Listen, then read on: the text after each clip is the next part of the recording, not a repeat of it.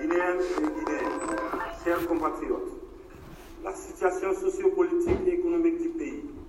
le dysfonctionnement des institutions républicaines, l'instrumentalisation de la justice, le piétinement des droits des citoyens, l'irrespect des principes démocratiques, la politisation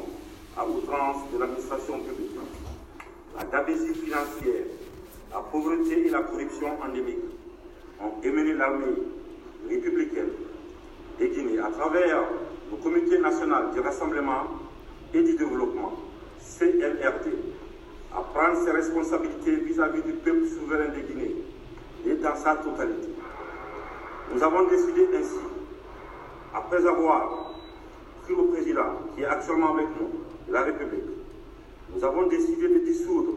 la constitution en vigueur, de dissoudre les institutions.